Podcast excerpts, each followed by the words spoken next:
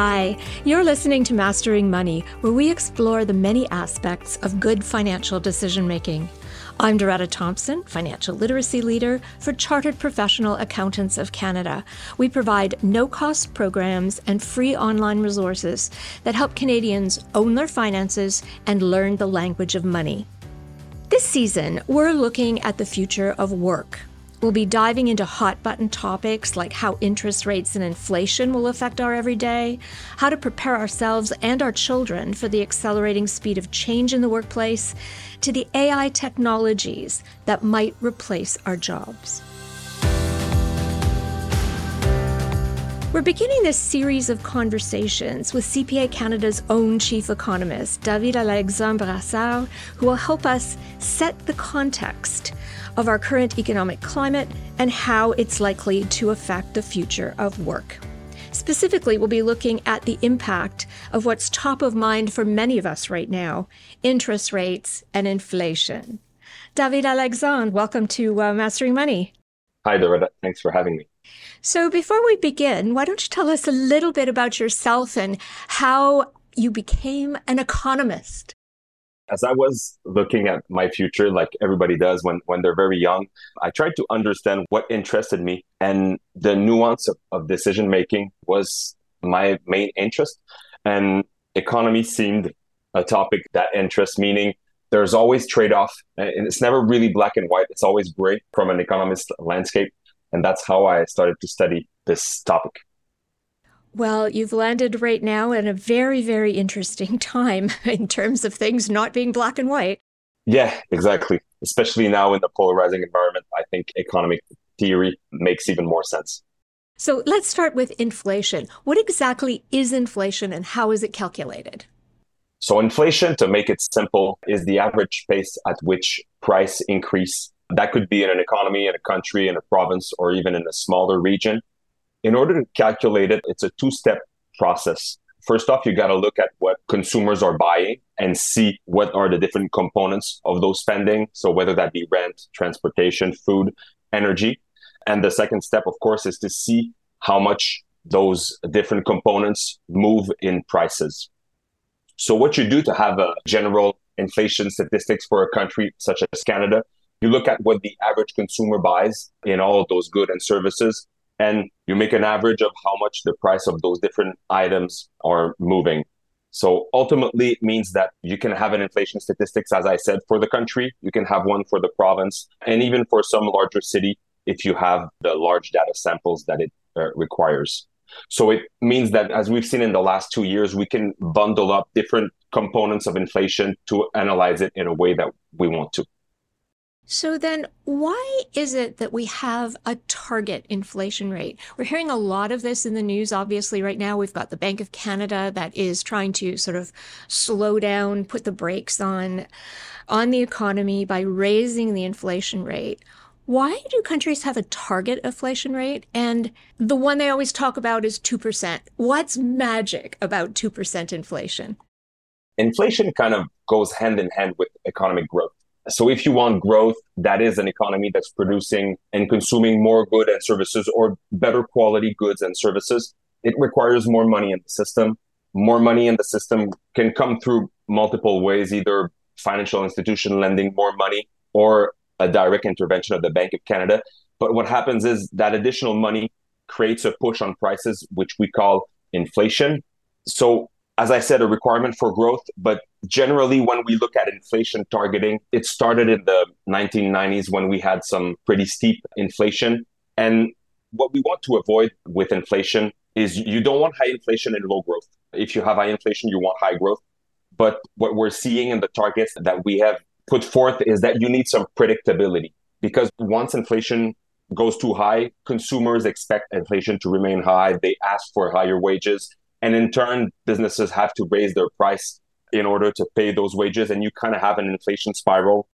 And that is what we want to avoid with a low inflation. The 2% came about early 2000s. And the idea was that they noticed that it seemed to offer some predictability. That 2% is the target for most high income countries. Think of the EU, the US, the UK, Australia, and so on. But in Canada, what we do is that we have an acceptable range So we say that it can go from 1 to 3%, up 1% up and down from the 2% point. And yeah, so that's that's where we go. Generally lower income countries which are prone to having higher economic growth, they have a slightly higher inflation target rate, anywhere between 3 to 5% for the most part with some being in the higher single digit side. So that's the history of the 2%. Okay, so one of the things you're talking about inflation on a country basis or, you know, a provincial basis in Canada, a municipal basis. What about on a household basis? I mean, we hear that inflation right now, I think, and I should say we're recording this podcast at, at the end of July, and the last inflation announcement rate was, I think, about 2.8%.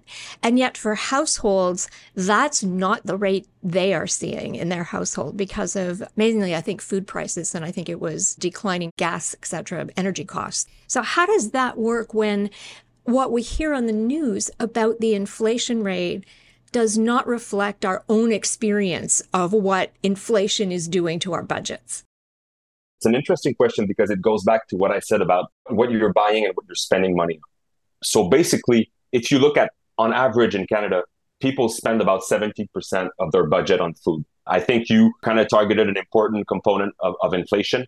If you're a lower income household, you're more than likely spending more than 17% of your budget on food. So, what does that mean for the inflation that you're experiencing? Well, food inflation is very high and it, it is the most sticky component of inflation right now. So, it means that you could be experiencing a higher inflation because you have to spend more on food. Maybe e- extending on your reflection, if we look at it from a provincial perspective, most Canadians know that people in Ontario and in British Columbia spend more on housing whether that be rent or renovations. So f- for them, if those components uh, of inflation increase more, they're going to be hit more on that front. Maybe an example that can apply to them quite simply. We've seen the Bank of Canada increase interest rates for household. It means that they pay more for their mortgage. So that component that's included in inflation, that's going to hit harder in, in BC and in Ontario. So again, a, a multitude of experience with inflation depending on what you're spending on. So, what is then the situation generally about inflation in Canada right now? How's it likely to get into that scenario of kind of stagflation? And I remember those days where you had rapidly rising income rates, but no increased productivity. I think I need to take you back to the pandemic to kind of understand the whole dynamic. Following the first lockdown, inflation was very low, stayed under 1% annual growth for the remainder of 2020 it quickly caught up in 2021. We started hearing about supply chain disruption. Basically, what it meant was that businesses were not able to supply the goods and services that the economy needed. COVID supports was allowing demand to remain strong. So this led to more money chasing less goods and thus inflation climbing. By mid 2021, inflation was over 3% year over year. It kept increasing to reach 5% in early 2022. Russia Ukraine conflict began made commodity prices, namely wheat and oil, climb significantly. This put even more inflation pressure. We reached a peak on year over year inflation in June 2022 at 8.1%. What happened onward was the supply chain disruption started easing in the fall of 2022 and in early 2023. And along with higher interest rates, this has led inflation to come back down, as you said earlier, to 2.8% year over year in June 2023. What we see right now is that there's still some pressures on the supply side of the economy. We have an aging population, so that means that the, there's pressure on the workforce. But what we notice is that interest rates seems to be high enough to slow down demand. So we don't seem to have additional price pressures. And from the June number, although it's only one data point, it would seem to indicate that we are in the process of avoiding the possibility of inflation spiraling even because the initial cause of inflation are no longer as impactful. So moving forward, I'm again I'm quite hopeful based on what I saw in June 2023, but I'm not as hopeful on the growth side. You mentioned stagflation; it's high inflation and low growth. We could see inflation go back to what we expect it to be, but we might be in for a lower growth environment. So, can you give us some examples of what inflation amounts to for Canadians? So since inflation compounds and, and rarely goes down, I usually like to do this discussion looking at once again pre-pandemic because it was a period of high inflation. So since February 2020, overall inflation is up 14.5%. What does this mean? The average consumer in Canada is paying 15% more for his overall consumption than they did three and a half years ago. Once again, we can break it down by goods and services because we track those components. And this 15% is an average. So it means we've got stuff over that average and stuff under that average. We talked about food inflation, one of the big ones. Overall, the food of price in that three and a half years increased by 21%. I looked at the data, we could find such a rapid pace of price increase for food, and I had to go back 40 years. So indicating that food inflation is very, very high.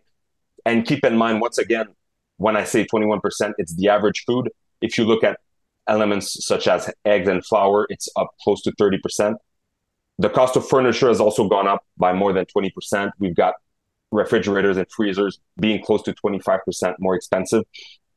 And if we look at transport, we've all seen the price of gasoline go up significantly.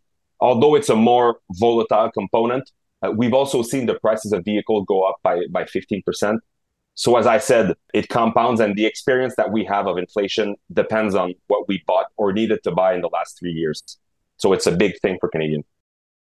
Can you explain a little bit about how different Canadians then experience it differently? Because I think that's something that people really struggle with. It's like my understanding of the world, your understanding of the world, how it works is 80% based on our own personal experience. And so if that doesn't align with the sort of big picture thinking, that's where you get some really serious disconnects, right? I think the big elements to consider is that we often don't notice when price increase subtly, so a small increase in price, but we do notice when we see larger discrepancies, whether that be 5, 10, or 15%. And I think the frequency at which we see those price increases can have an impact on our mindset and, of course, on what we expect for the future. And I think that's why having a low inflation target is, is important because it works on what we see for the future and how predictable it is for us. And again, the way we spend and where those discrepancies are going to hit us will make our inflation experience different from one another. So, I think you've given us a really good picture of what inflation is, why high inflation is not a good thing, and why people can experience it very differently. Particularly, the higher your income, the more differently you experience it, because if you're at the lower end of the income scale, the necessary things in life going up those are not things you can change. You still need to eat, you still need to pay your rent, etc. What about the relationship between inflation and wages? What are you seeing right now? What do you expect to see?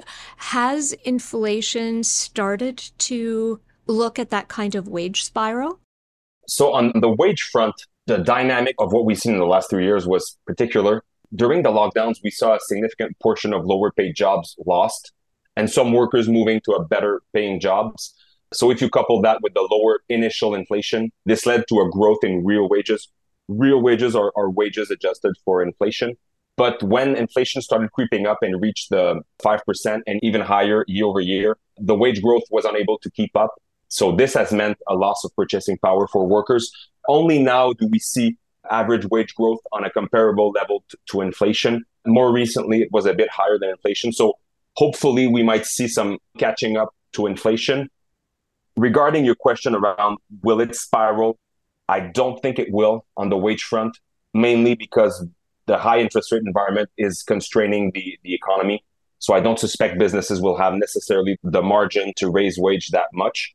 However, there's maybe one thing to keep in mind when we look at household versus averages even if we see the average looking a certain way for, for an individual, there's a very real race against inflation.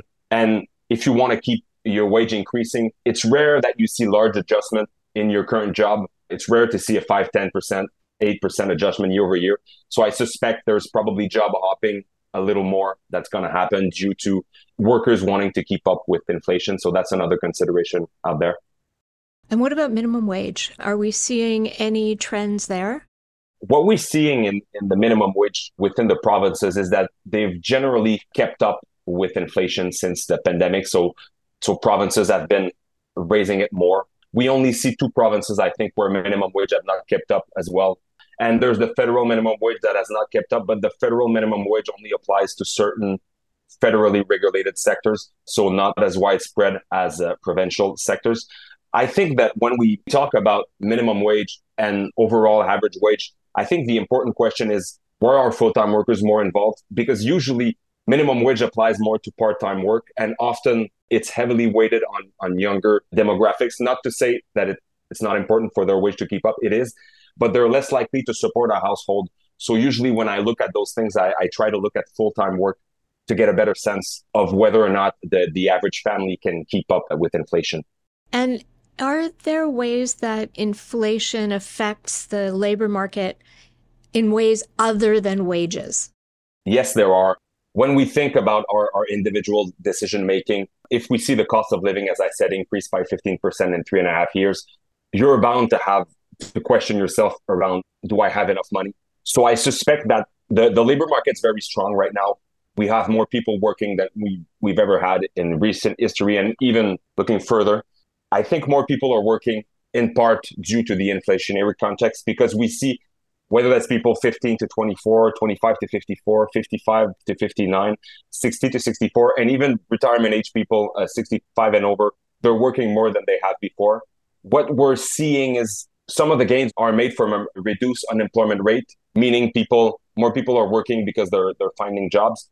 But there's also another trend uh, in the labor market. Women are working more more than ever. So I suspect the reality of needing two income is is even stronger in an inflationary context. We see gains for women that have children because of what we the childcare stuff that we put forth in the last year, but we also see gains for women that are 55 and over, meaning they're more likely extending their careers because the the retirement nest egg is a very real concern for them. So yeah, inflation I suspect is behind some of the strong labor market stuff that we're seeing.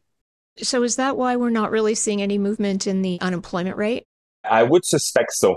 You don't have that much control whether you lose your job or not, but you do have some semblance of control on how long you stay unemployed, meaning how long you take before you decide to take another job. And I think that when the cost of living is increasing significantly, I think we can assume that some unemployed Canadians can be less picky and more eager to go back into the workforce to get a, a paycheck once again. So it would make sense that the duration of unemployment is going down and when you look at unemployment rate at any point in time, if people are getting back to the workforce faster, your unemployment rate is going to stay lower just by just by design. What about people on fixed incomes, retirees, people that you know on pension incomes, disabled people, etc.? How are they being affected? Okay, so if we start the, the conversation around retirees, I think there's of course the, the first consideration is how big your, your nest egg is. And the second consideration is how inflation proof exactly is your retirement plan? So, on one hand of the spectrum, of course, Canadian with a large retirement fund will be better off to deal with high inflation. They have more discretionary spending, like non necessary spending that they can play with. So, there's a larger margin for them to play on. But uh, interestingly, lower wealth or low income seniors who rely almost entirely on, on federal benefits for their retirement they're also less at risk in the sense that those benefits are adjusted for inflation.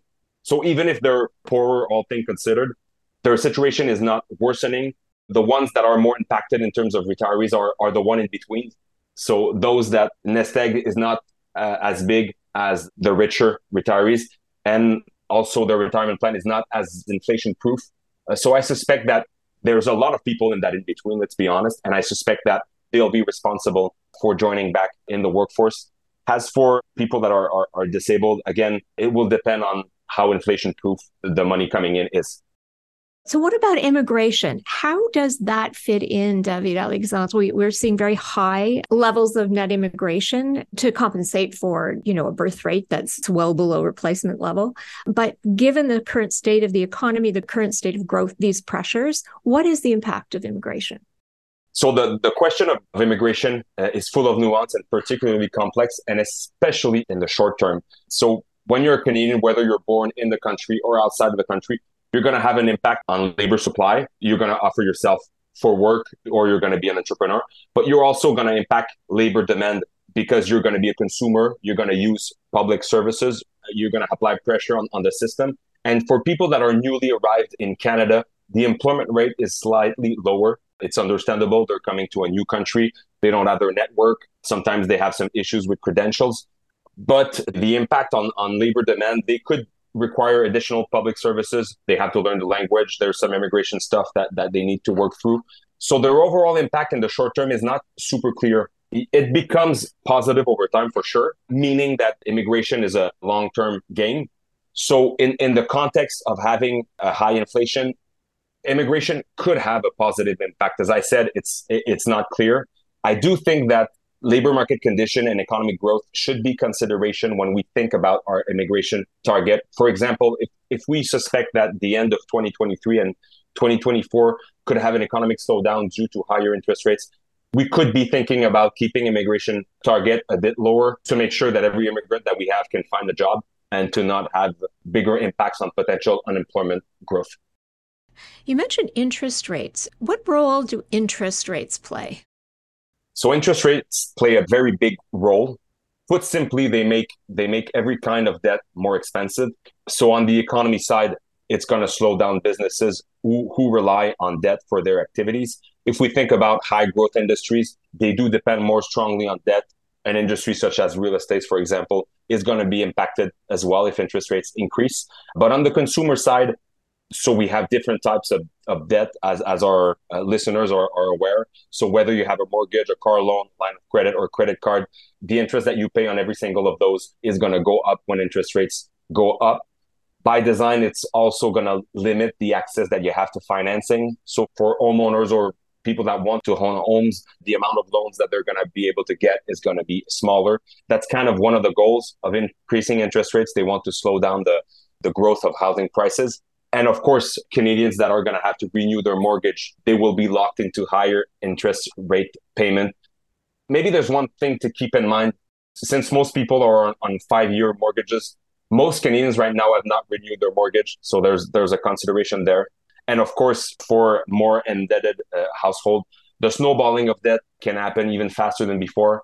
And keep in mind, we still have 30% of Canadians who do carry over credit card balances past their billing cycle. So all in all, I think Canadians have to be even more careful and wary around accumulating debt than before because of higher interest rates. So what is your take then on this current context? We're seeing a lot of, I think, what people would say frightening trends, although, you know, interest rates do seem to be moderating. Are we in some kind of perfect storm facing Canadians? I would not characterize it as a perfect storm because of the strength of the labor market. It remains resilient. And since we have an aging population, many Canadians are, are more than likely to remain employed even in an economic slowdown.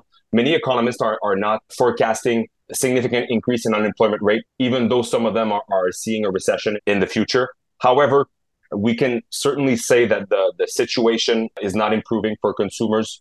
We are seeing uh, increases in consumer insolvencies. 20% year over year increase. We had significant lows, keep that in mind, during the pandemic, but right now we're getting back to where we were prior to the pandemic. There's also concerns to have for younger Canadians, people starting a family. Will they be able to, to close in on a home or will they have to, to pay significantly more for their mortgages? That's one of my concerns as well. But yeah, very complex situation for Canadians all around. Yeah, I think that's an interesting point you made about these year over year comparisons because we're into year over year comparisons now. We're comparing to a very abnormal time. It seems to me that we also have to be looking back to 2019 comparisons. That is a slightly more normal or a lot more normal kind of economy. Yes, of course. There's quite a bit of the pendulum going back. Okay, so you talked about interest rates, 30% of Canadians who carry over a balance on their credit cards. What about mortgage rates and renewal rates? I mean, you did say that not everybody's renewed yet. I think the number is something like 28%, 30% have so far been affected by a lot of people have five year fixed mortgages. And so every year we're going to see more people directly affected. What do you think's happening there? What's your sense of what's going on and what it's going to mean? So yeah, you, you mentioned the 28% renewing. The math on that is, is pretty simple. We've been increasing interest rates for, for a year and a half, and the split for the five years is, is about equal. So every year you're gonna have 20% more people renewing their mortgages. Well, what we're seeing in the data is that we're we are not seeing more mortgage default from the side of consumers. And that's a bit surprising because when interest rates make a jump of more than four percentage point, you're you're expected to see more default. But what we are seeing is that financial institution, when you are renewing your mortgage, they're allowing the amortization period going back to, to 25 years. So this means that some mortgages are over the 25 year amortization period. We've got 30, 30% of mortgages that are even north of 30 years. So that's that's a change. People are going to pay their house for longer. There's also some banks that are allowing the loan to negatively amortize, meaning essentially adding up uh, unpaid interest to the principal uh, to help borrowers adjust to higher rates. This to me is a bit concerning. When you're doing those kinds of adjustment on an individual level, of course, the individual is going to like it, but you're adding systematic risk to the financing world. I would not be surprised to see regulators crack down on some of those tactics eventually to reduce the overall risk. But as I said, you're carrying your mortgage for longer. Is it going to impact career length and your financial decision overall? Uh, probably. And it might mean for some for some Canadians that we retirement ready workers might not have a paid off house like they used to. So that could be something moving forward. Yeah, I think this is a really important thing that people understand very, very clearly is that if your mortgage rate goes up, but if your financial institution or your lender is keeping your payments the same, that is going to have an impact on one of two things how long you have to pay your mortgage for, or in some cases, you say it's actually eating into your equity. I think that's really, really important for people to understand and to make their decisions accordingly. That it's never become more important to think about paying down mortgages, I think. Yeah, of course. What about the financial institutions themselves? I mean, have they profited hugely by these mortgage rate rises, the interest rate rises, etc.? What's going on with the financial institutions? It's true that during the pandemic, they've kind of had significant profits. We, we even saw the federal government implement additional taxes for them. However, when the Bank of Canada raises interest rates, what it does is that it raises the cost of financing for financial institution. So what they do is they transfer that cost to the consumers. So it doesn't directly benefit them right away. I think that the conversation around financial institution needs to focus on the upside and the downside.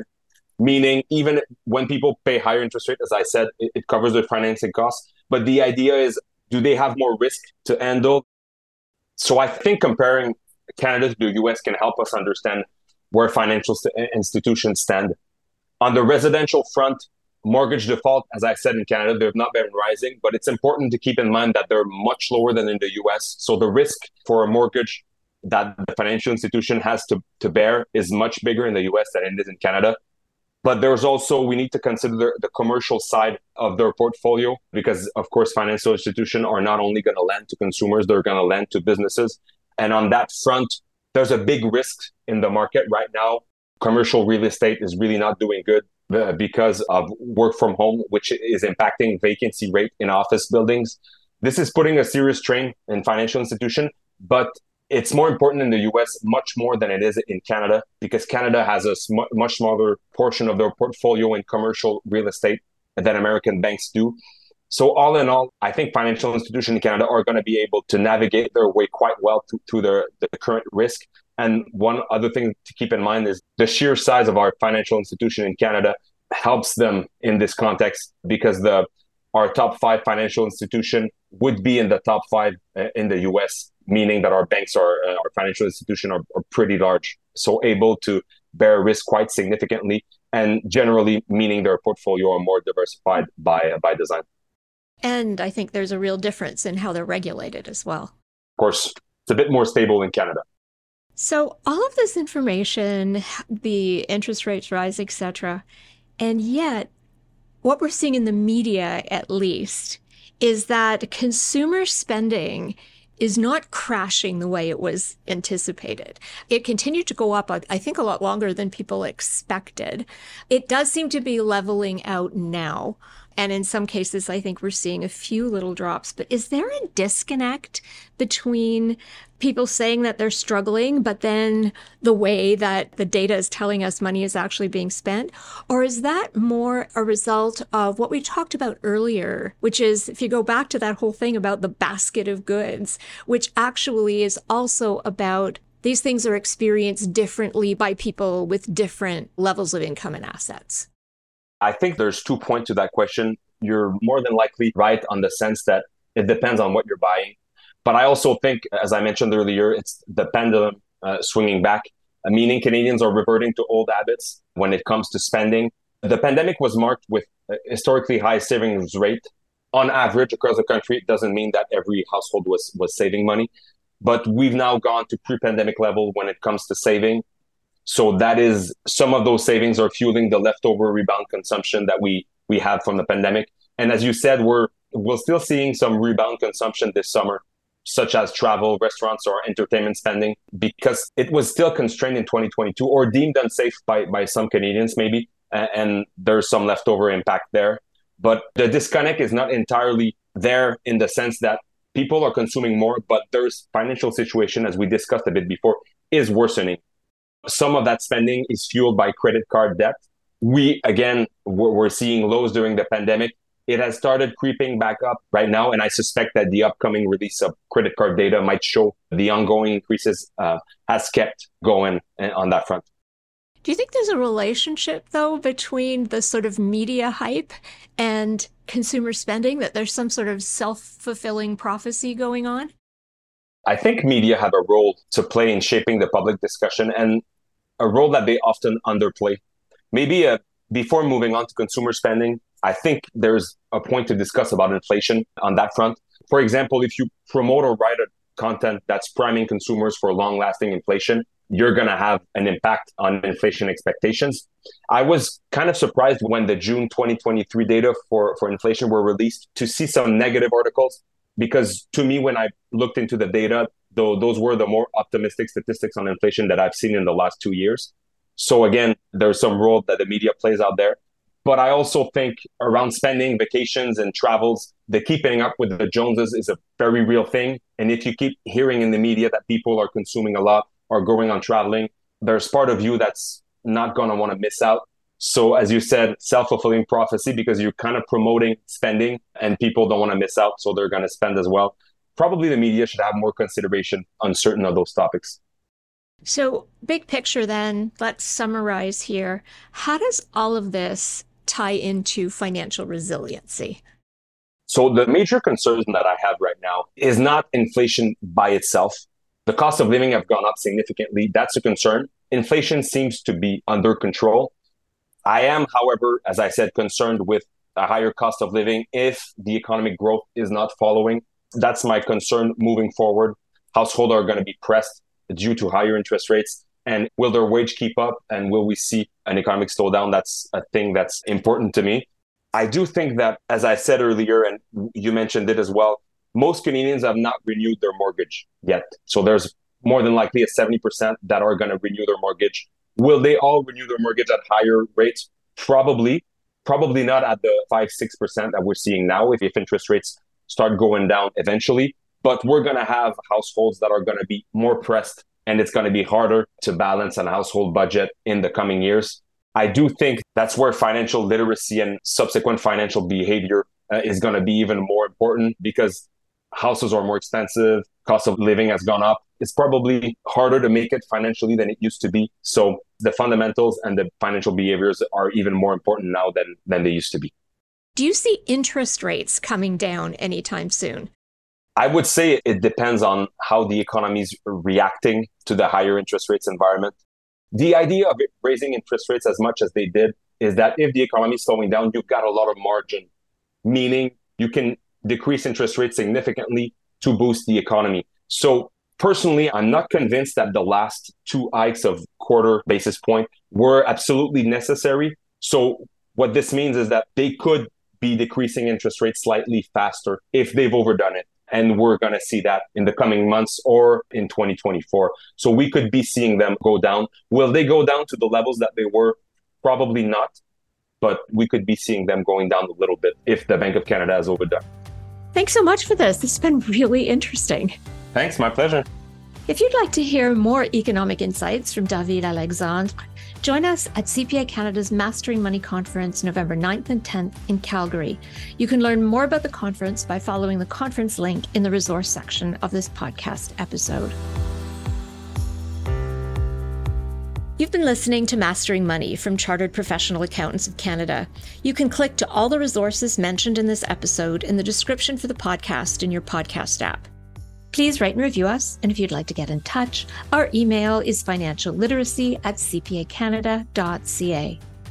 This season is proudly brought to you by Pivot, CPA Canada's member magazine and the most award winning B2B publication in Canada.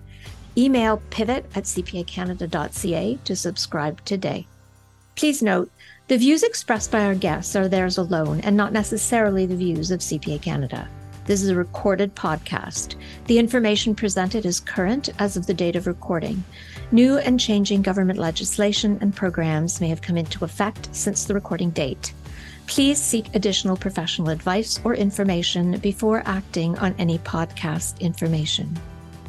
Be well, be kind, and remember fortune favors the prepared mind.